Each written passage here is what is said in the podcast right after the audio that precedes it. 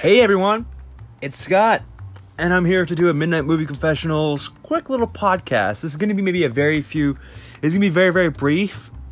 It's not really new, but this is news. So it's not going to be a new actual podcast podcast on a, on a movie that I may want to do a review on or something like that. But basically, I just heard the news about the new James Bond film, and I'm a, like, I'm a bit of a Bond fan let's just get that. Uh, I'm, gonna get that out of the way. I'm a big fan of the series, and Bond 25 is now has a title. Before it was called Shatterhand, Genova, something. I don't remember what.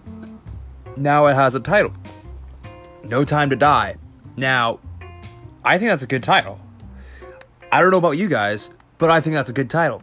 Better than Shatterhand or whatever else they're gonna go with, Genova something. I don't remember what.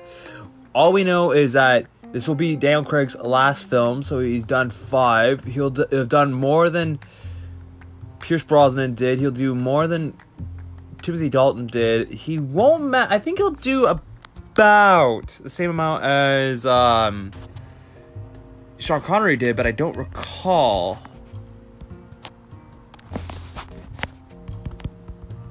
And um, yeah, it's gonna be an interesting movie.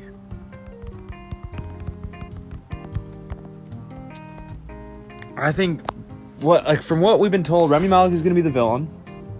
It'll be Brosnan. Oh, this will be Craig's last. I'm going to take a look to see how many all the other Bond actors have done because I think Sean Connery did about. I'm gonna say he. I'm gonna take a look at the Bond films. I know he did quite a few. I'm gonna take a look at his filmography quickly on here. I know because I don't really count. Okay, he did Golf. He did Doctor No from Russia with Love. Goldfinger, that's three. Thunderball, You Only Live Twice.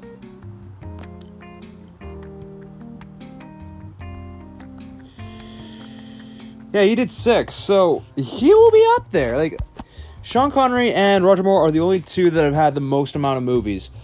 Daniel Craig will be the third. George Lazenby will only have the one only. But you know what? Not a big deal. I like the title, No Time to Die. That sounds pretty fucking good to me. Sorry for the swearing. I shouldn't be swearing.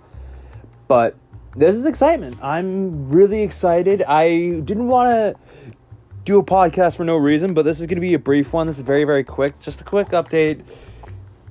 The declassified bebop, like declass, uh, declassified bounty file, the bebop sessions are still going on. Those will keep on happening. But this is just a quick let's publish one quickly and get it out. You know what I mean?